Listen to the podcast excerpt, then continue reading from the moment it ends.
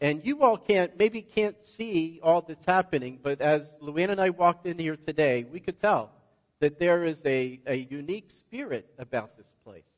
And God is really doing some exciting things, and we are very excited for you. And so we continue to pray for you, and uh, we pray for your pastor and his dear family and the leadership team here. Luann and I are excited to come to the couples retreat in May. We're looking forward to that and sharing with those with you who come to that as well and to see what God does there. I just want to share one other thing about the um, the game tonight to get us really to get us into our passage of scripture today. Uh, if you would turn to Matthew chapter 26. You know, later today there is this going to be there's going to be this football game and uh, those of you who are sports fans know that um, the players have gone through a process all year long. And later today, there's going to be a game. Believe it or not, with everything else that's been going on, there actually is going to be a game that is going to be played. And there are players on both teams who have dedicated their lives, who have trained themselves physically, mentally, emotionally. And we who were Eagles fans are really excited to see that within the team, there is a strong group of Christians, several of whom want to become pastors after their football season, their football career is over. Isn't that exciting? But all of these athletes have been training themselves for this point that's going to take place later today. And whoever has trained themselves the best, whatever team is the best prepared, is going to be the team that is victorious. And it really comes to a point of, yes, it's almost a point of crisis tonight whenever the whistle blows and the kickoff takes place and the game begins. What I want to share with you today is something somewhat similar to that, but I believe it's something that every one of us as Christians has either experienced in our lives, or if we haven't experienced in our lives, it's something that we need to experience in our lives. And that is this. I'm calling this the Gethsemane moment. For me, I've, um, some of you are aware that I have gone through a transition. I am no longer the regional director of Mission Mid Atlantic. The end of January, I finished my role. Um, we, it, it, ended up good. It ended up well. Uh, the last thing I did was to go out to California to meet with our other regional directors, and um, and my relationship is really good with the with the board and the team that is there. Uh, Ron and I are still best buds. You know, those of you who know Ron. Some, uh, someone said that I wish Ron had been here today and brought his sword back with him. Some of you remember that message.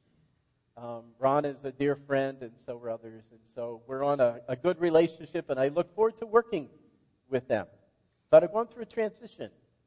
Um, but I also have gone through something that I want to share with you just a little bit this morning. I don't have a lot of time to do this. Maybe this is something we can unpack at our couples retreat. If you turn in your Bibles to Matthew chapter 26, I would like to read for you uh, these verses. And I'm calling this message the Gethsemane moment, and I will explain it in the time that we have this morning. At least a little bit. Matthew chapter 26, verse 36. This is what the passage says. And then Jesus went with them to a place called Gethsemane. And he said to his disciples, Sit here while I go over there and pray. And taking with him Peter and the two sons of Zebedee, he began to be sorrowful and troubled. Then he said to them, My soul is very sorrowful, even to death. Remain here and watch with me. And going a little further, he fell on his face and prayed, saying, my Father, if it be possible, let this cup pass from me. Nevertheless, not as I will, but as you will. And he came to the disciples and found them sleeping, and he said to Peter, So could you not watch with me one hour? Watch and pray that you may not enter into temptation. The spirit indeed is willing, but the flesh is weak. Again, for the second time, he went away and prayed, My father, if this cannot pass unless I drink it, your will be done. And again, he came and found them sleeping, for their eyes were very heavy. So leaving them again, he went away and prayed for the third time, saying the same words again. Then he came to the disciples and said to them, Sleep and take your rest later on. See, the hour is at hand, and the Son of Man is betrayed into the hands of sinners. Rise, let us be going. See, my betrayer is at hand. May the Lord add his blessing to the reading of his word today. What I'd like to do is to share with you in the moments that we have and right before our communion time, four, what, I, what I'm calling are four characteristics of the Gethsemane moment. And these are things that maybe some of you have already gone through. If not, they may be things that you may go through down the road.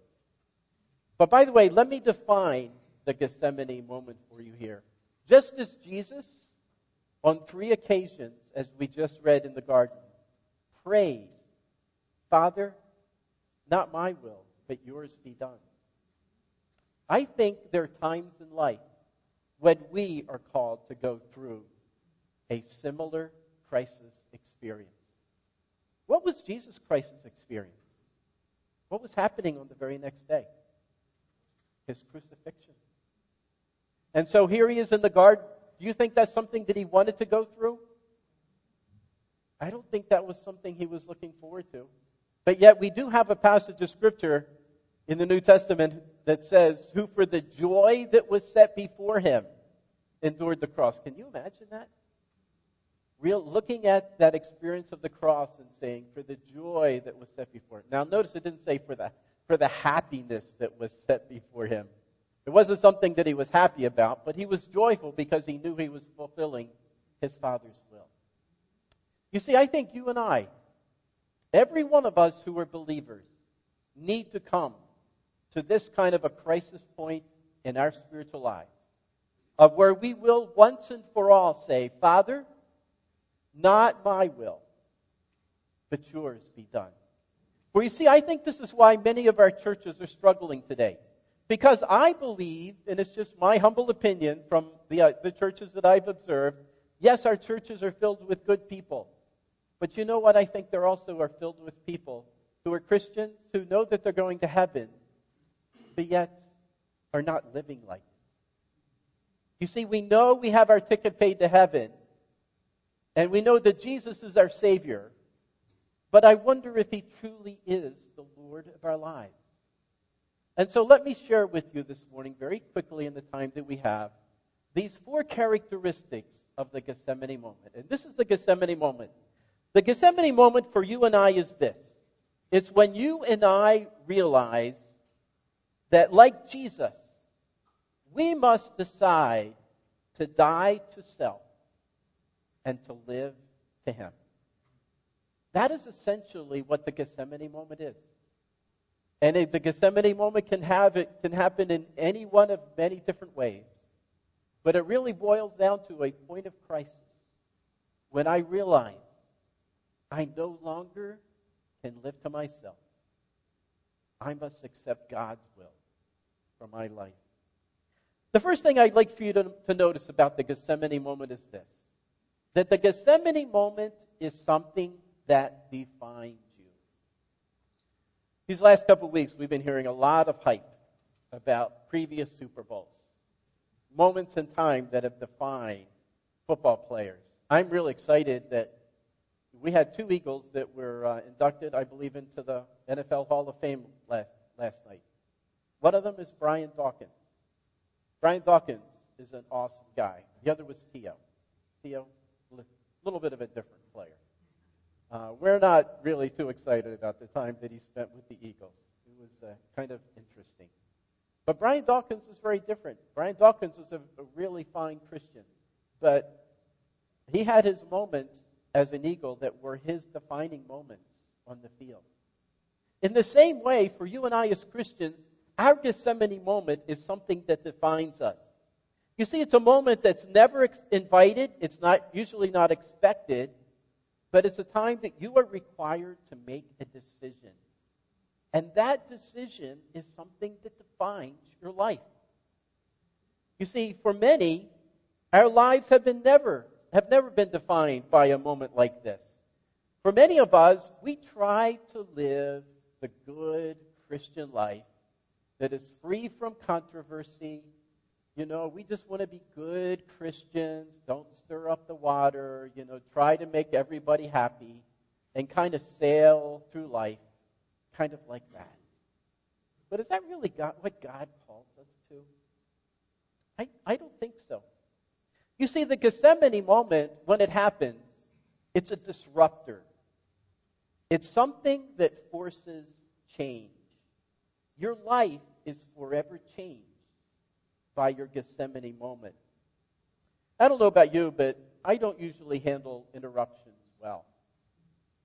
You know, and I guess as I'm getting older, I'm uh, it's becoming harder to handle interruptions.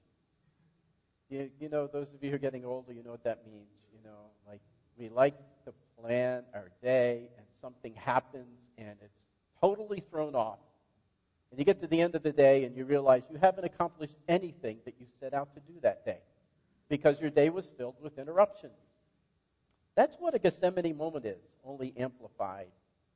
Um, many leaders have been defined by those kinds of disruptions. I've just listed a few here. You think of President Bush on 9 11.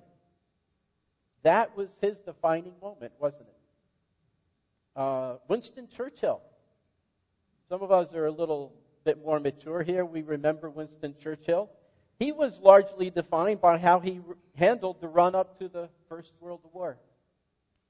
Many also remember how President Reagan handled his defining moment when he challenged Remember when he challenged Gorbachev? What did he say? Tear down this wall. Remember that? That was a defining moment for him. We also have similar defining moments in the Bible. Noah was defined by, by what? By building the ark. Jonah was defined by running from God and getting swallowed up by a fish. And then complaining whenever God removed the gourd, you know, his shade. Adam was defined by listening to his wife. No, I'm not going to say that. yeah, moving on. We'll save that for the marriage retreat as well. Moses was defined by how he led the children of Israel out of Egypt. For each of us, the Gethsemane moment is our defining moment.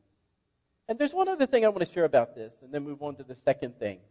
A defining, a, a Gethsemane moment, that defining moment is something, what you choose in that Gethsemane moment is something that defines how you will follow up and make decisions. It really defines your future actions. Think of Joseph. Remember Joseph? He was in the house of Pharaoh. He had free rein in Pharaoh's entire house, except for what? his wife. And Pharaoh's wife began to chase him around the house. And what did Joseph say? Nope. You know, the Pharaoh trusts me with everything, and he trusts me with you as well. How can I do this sin and sin against God? You see, that was Joseph's defining moment. And it got him in trouble because he chose to obey God, and he was thrown in prison because of her accusation. You see, that was his defining moment. And the way he chose that, made that decision, defined his future decisions as well.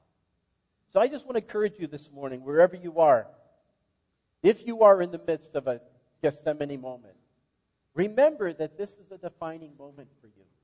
And how you handle that will determine your future path as well. But not only is the Gethsemane moment a defining moment for you and I, but it also deconstructs you. Now, what does that mean? To deconstruct means, excuse me, it tears you apart. It tears down everything that you have ever known. You see, until this moment, Life is all about you. And then when you encounter your Gethsemane moment, it begins to break you down. It dismantles you. It causes you to evaluate and reevaluate everything about your life. It changes the course of your life. One of my side gigs is, um, I know you, it probably surprises you to hear this, but is a, uh, a fitness coach. I, I uh, work out and I try to eat healthy, and Luann and I drink a shake every day, and it's a healthy thing, and we try to do this kind of thing. And I know I really don't look like it, but I work out on a regular basis. You know, I wish I had the. I picked up Fletcher Cox and took him to the airport. One of my other side gigs is driving a limo, and I wish I looked like Fletcher Cox for the Eagles, but um, he is huge. I'm not huge. Okay, so that may surprise you, but but one of my favorite coaches, his name is Sagi Kalev, and he uh, he's created the Body Beast fitness program. And, uh, and what he talks about in this program is he uses something called dynamic, dynamic set training. And in this dynamic set training, what it does is it tears down your muscles and rebuilds them so that they can become stronger. That's what God does with us in a Gethsemane moment. He tears us down. Our life gets torn apart sometimes so that God can rebuild us in a way that is stronger and ultimately healthier for us. We don't have a lot of time to look into this, but you, just for an example, can you think of someone in the Bible whose life was deconstructed? How about Job? His life was deconstructed, wasn't it? God slowly deconstructed everything in his life. Took all of his stuff away, took his family away, and then took his health away so that God can teach him what God wanted to teach him. The Gethsemane moment deconstructs us. The third thing that it does is, and this is really, really uplifting, and I'm sure you're really glad to hear this today. The Gethsemane moment often destroys you. Now, what do I mean by that? You see, once you go through your Gethsemane moment, you will never be the same. Because your life is totally changed. Your life sometimes is crushed. You will never return to life as it has been. Everything is different about life. It's like a hurricane. I know you all know what that's like when a hurricane blows through. Life is really never the same. It hasn't been really the same after Hurricane Sandy, has it? You know, life changed in this area after that event hit. That's like a Gethsemane moment. And we see that was true of Job's life. Because Job, his body was attacked, and his life, his health was destroyed. You know, we live in an era when uh, suicide is considered an alternative for many. And unfortunately, sometimes when people get to this point in their life, they think about taking their life because they're in despair. And what I find interesting about the life of Job is he never, as you read through the book of Job, you never read of him. Well, yes, he despaired of his life, he despaired of the day of his birth, but it doesn't say that he considered suicide. In fact, one commentator says this Note that despite his despair, Job does not consider suicide. Life is a gift from God. Despite his anguish, Job makes no attempt to end the life that he has been given. What a great affirmation of faith for those who contemplate taking their lives. Those who struggle on may very well merit more reward than those who have never plunged into despondency or known the torment of despair. A couple years ago, I started a, something we called the Hope Podcast with my son. We interviewed many, many people, many Christians who uh, thought about committing suicide. And some of them, one of them in particular, tried three different times. In fact, as he told his story, it was the one podcast that we had to put a warning on it because of language. Because as he described what he went through, he could only use some profanity. That was the only way he could describe how his life, what his life was like as he went through that time. Three times he tried to take his life. Today, this young man is married, and he, his life is like it never was before. He eventually came to the place of where he found hope, and his hope was in the gospel. It wasn't in anything else. It wasn't in the drugs he tried. It wasn't in the other stuff he tried. Even though he tried three times unsuccessfully, God brought him through his Gethsemane moment.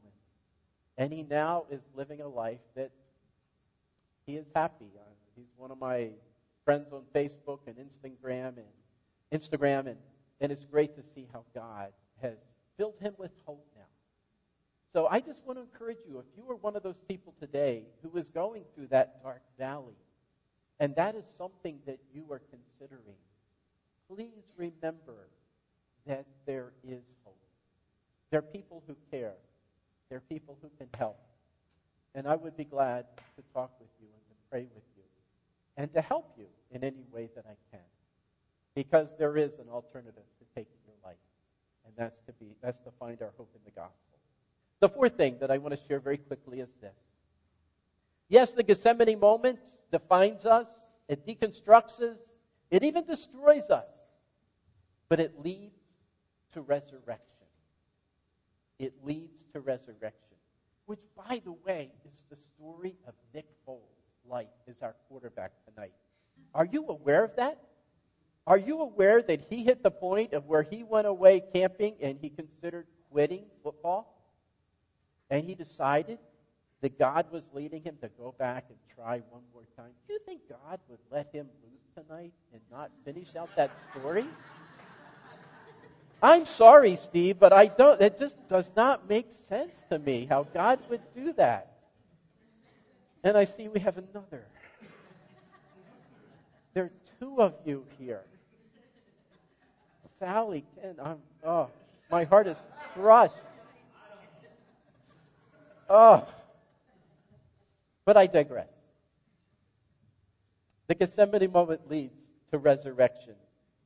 You see, until up until this moment, it's it's been discouraging. But but as we go back to Jesus in the Garden of Gethsemane, yes, his decision to follow God's will led to the cross, didn't it? But the story didn't end there. Because God had the rest of the story in mind. And the resurrection took place three days later. And we see what came out of that the hope of salvation that we have. Because Jesus went to the cross and paid the penalty. And that is something that I believe is repeated every time some one of us goes through our Gethsemane moment. You see, it begins by you and all, you and I deciding to die to self and to all that it entails so that we can know the resurrection. But, but I want you to remember this that, that the Gethsemane moment is not just rebuilding your old life over again. And the Gethsemane moment for a church, because churches go through this as well, the Gethsemane moment for a church is not just rebuilding an old church. That's not what God has in mind. You know, the uh, new wine and the old wineskins. That's not what God has in mind. Because when God brings the church through a point of crisis of where the, the people in the church discover that they need to die to themselves and live to God's plan, when God does something, He, he brings new life. It's a, it's a real resurrection that takes place. And the same thing is true for you and me as well. If you've never done so, I'd encourage you to read the book of Job because the book of Job ends really in a really exciting way. In the end, after Job is healed, and by the way, he prays for his friends, uh, in the end, Job is restored. Job becomes even more wealthy. He has many more children who grow to be adults, and he lives a long life. You see, that was his Gethsemane moment. And God brought him through. God deconstructed him. God destroyed his life and gave him new life. Gethsemane was the path to resurrection for Jesus. Yes, there was the crucifixion as he embraced God's will for his life. He died to himself and to his own life. He endured the cross and gave up his life. And God has the same plans for you and for me. So there may be someone here today who's going through an experience of where you are seeing that your dream is dying. Whatever that dream has been. It's been a dream that you have given your whole life to. Yet you see that God is somehow ending that dream. And you wonder what God has next for you. I encourage you to see it through the lens of a Gethsemane moment. That yes, you and I may sometimes have to die to our dreams and die to ourselves and embrace what God has for us. You see, projects die all the time. Businesses fail all the time. Churches close. Marriages fail. They all have one thing in common. Those dreams have died. But do you walk away from your dream? Do you give up? Or do you come to Jesus and say, okay, this is where I am. What do you have planned for me? There is something that I'm sure you have for me. Please reveal your will to me. I encourage you to do that, if that's where you are today.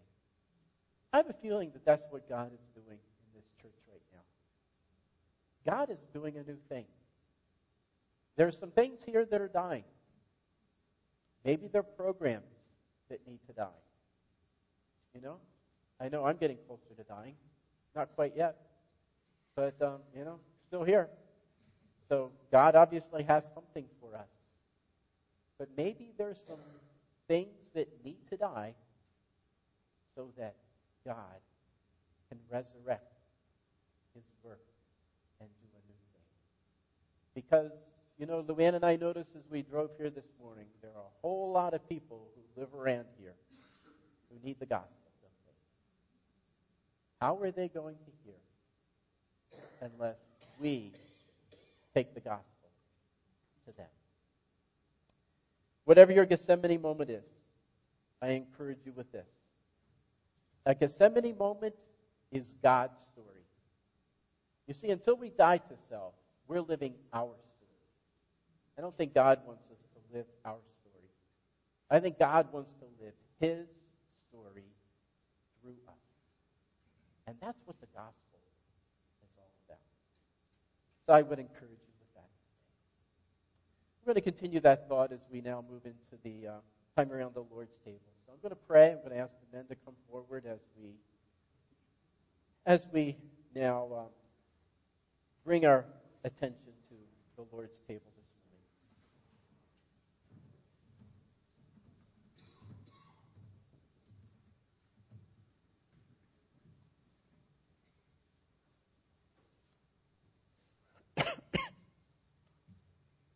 I read for you earlier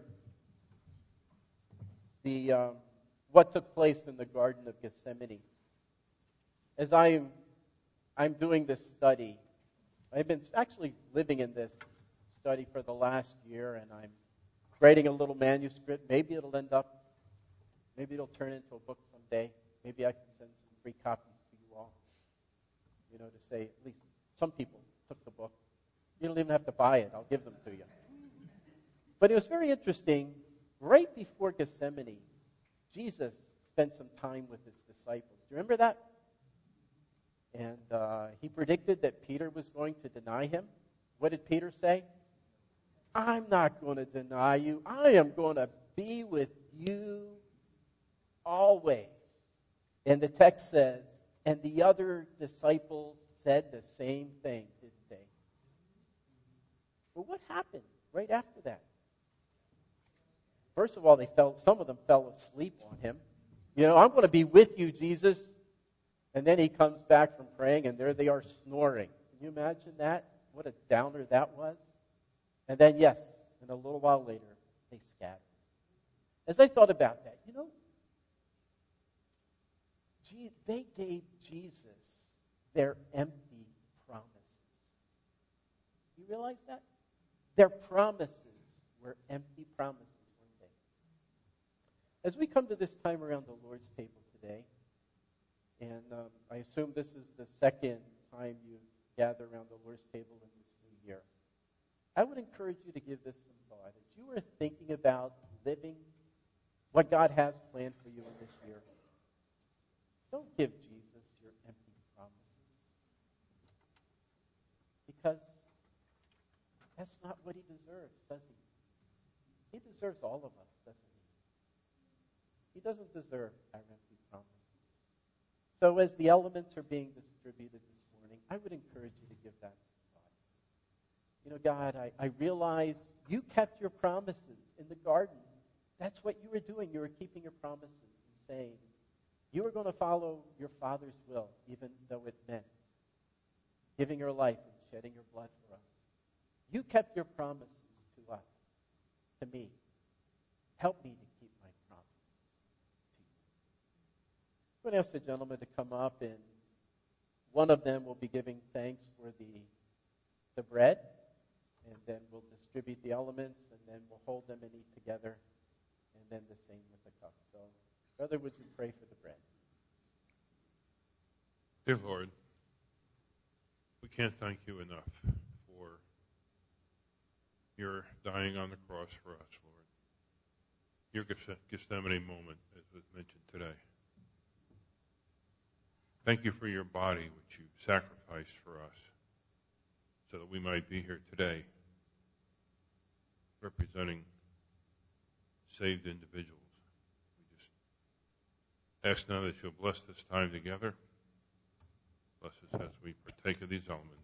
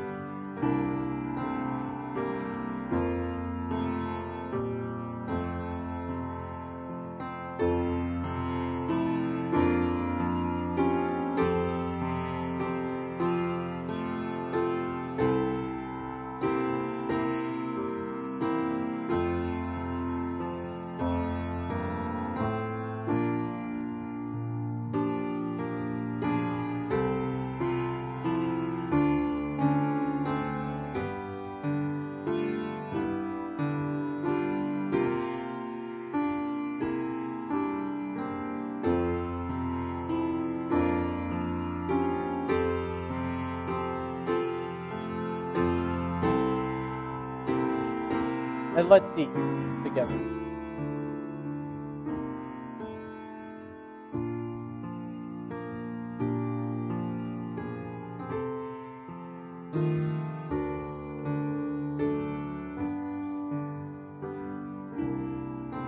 Would ask uh, brother here, pray for the cup. Lord Jesus, we thank you for your sacrifice on the cross. We thank you for your anticipation of the joy of what was awaiting you after that sacrifice. But you knew what you had to endure. You did it for us with love, and we accept it.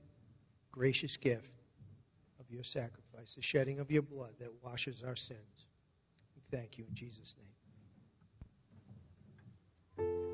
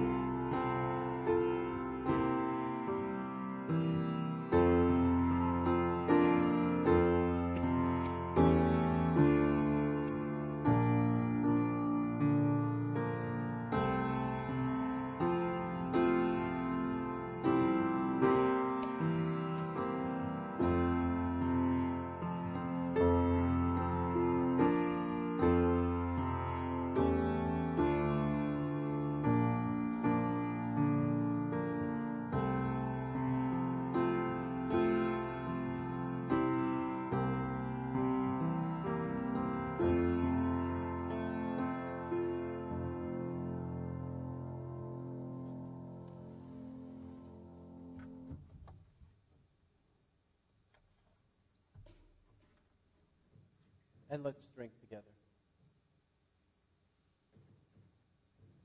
Father, this morning, we very quickly looked at a very significant reality and truth that each one of us through this life struggle with self. Lord, too often self is on the throne of our lives. It is self that is driving our decisions. It is self that is destroying our relationships. It is self that is ruining our testimony. Because when people see our lives, they don't see Jesus, they see us. And I can't answer for anyone else in this room this morning, but only for myself. But I pray for each that whatever it is that is driving self, that each one of us would come to the place of where we would die to self. And yes, Lord, we realize that that is something that needs to happen on a daily basis so that you, through your Spirit, can reign in our lives. So I pray this for each of us. I pray this for this church. May Jesus reign as the Lord of our lives personally and as the Lord of this church. And we thank you in Jesus' name. Amen.